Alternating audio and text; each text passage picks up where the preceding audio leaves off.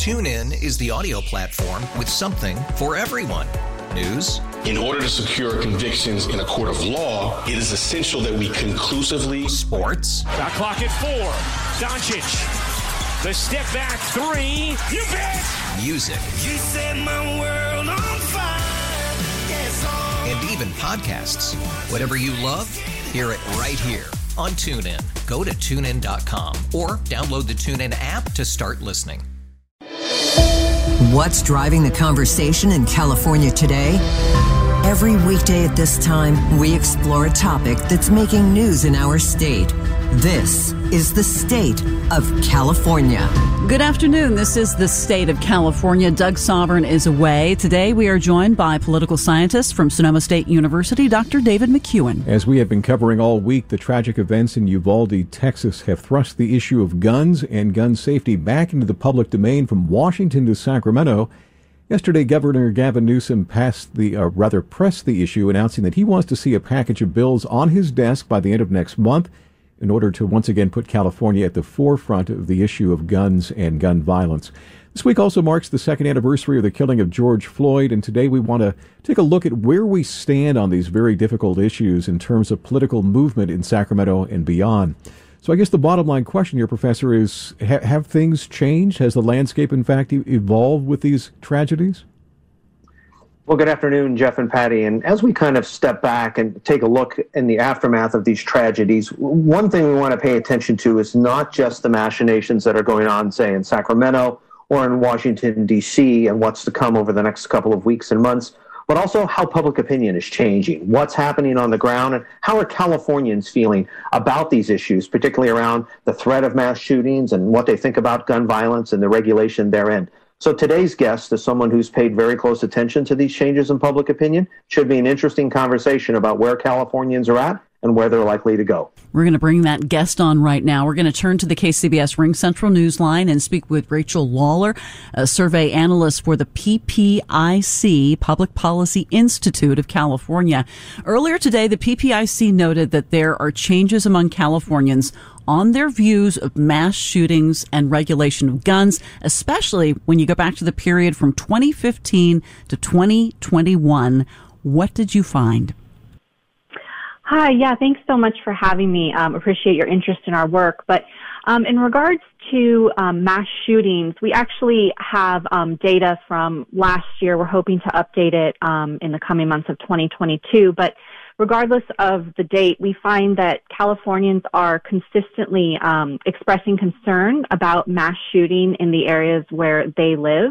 Um, over the years that we've asked about this topic, um, we find about half or more California adults expressing um, concern about threats um, of mass shootings, uh, as I mentioned, where they live. And we typically see a little bit of an uptick in concern um, following events, specifically in California. Um, the last time we asked about this question, or excuse me, when we asked about this question in September 2019, that was immediately following um, the Gilroy Garlic Festival shooting, and we did see an increase in concern at that time.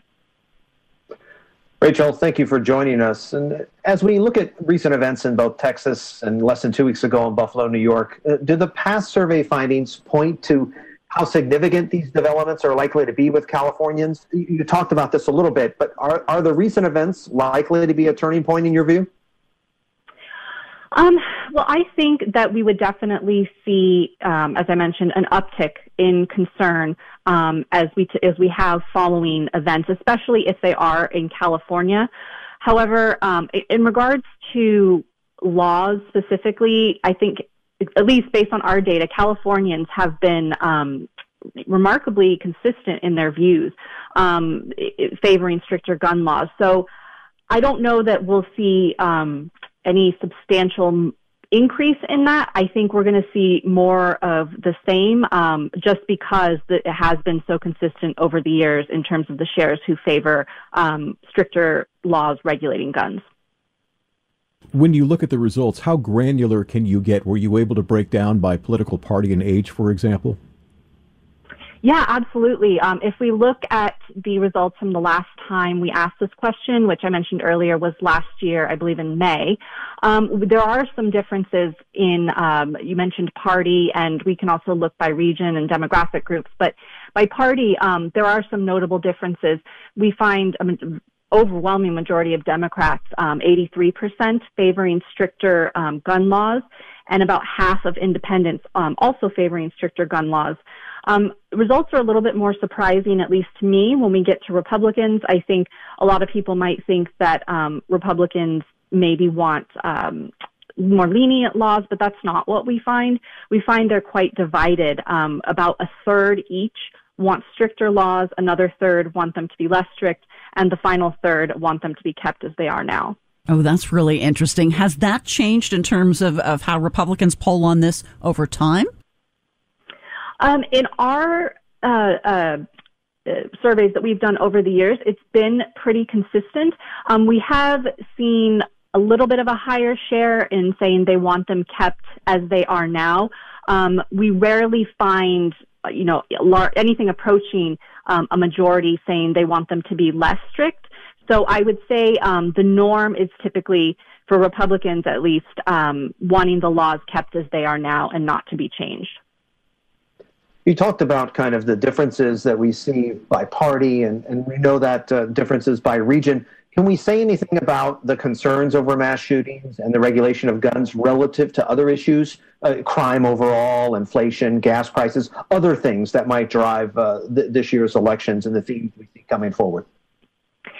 Sure. Um, I don't want to say too too much on that topic, only because um, the, the gun issue is something we haven't asked about in a while. However, we do ask a question, and we just asked this on our most recent survey, which was released today, about um, what is the most important issue facing California. And unfortunately, this survey uh, was conducted before the um, the latest incident in Texas. So the issue of guns didn't really um, register as significant for most people. Crime did come in at 3%, saying it's the most important issue in California. However, this uh, past month, we did see inflation and jobs in the economy really dominating in terms of what people are concerned about. Uh, however, if I were to venture a guess, if we repeated the survey now, I, I would anticipate that um, guns, mass shootings, and gun safety uh, would you know, probably rise up to be one of the top concerns for folks. Well, thank you so much. Our guest, Rachel Lawler of the Public Policy Institute of California. Also, a big thank you to Dr. David McCuan of Sonoma State University. You can hear the state of California every weekday at 3.30 p.m. It's also available at kcbsradio.com and wherever you get your podcasts. TuneIn is the audio platform with something for everyone. News. In order to secure convictions in a court of law, it is essential that we conclusively. Sports. Got clock at four. Doncic. The step back three. You bet. Music. You set my world on fire. Yes, and even podcasts.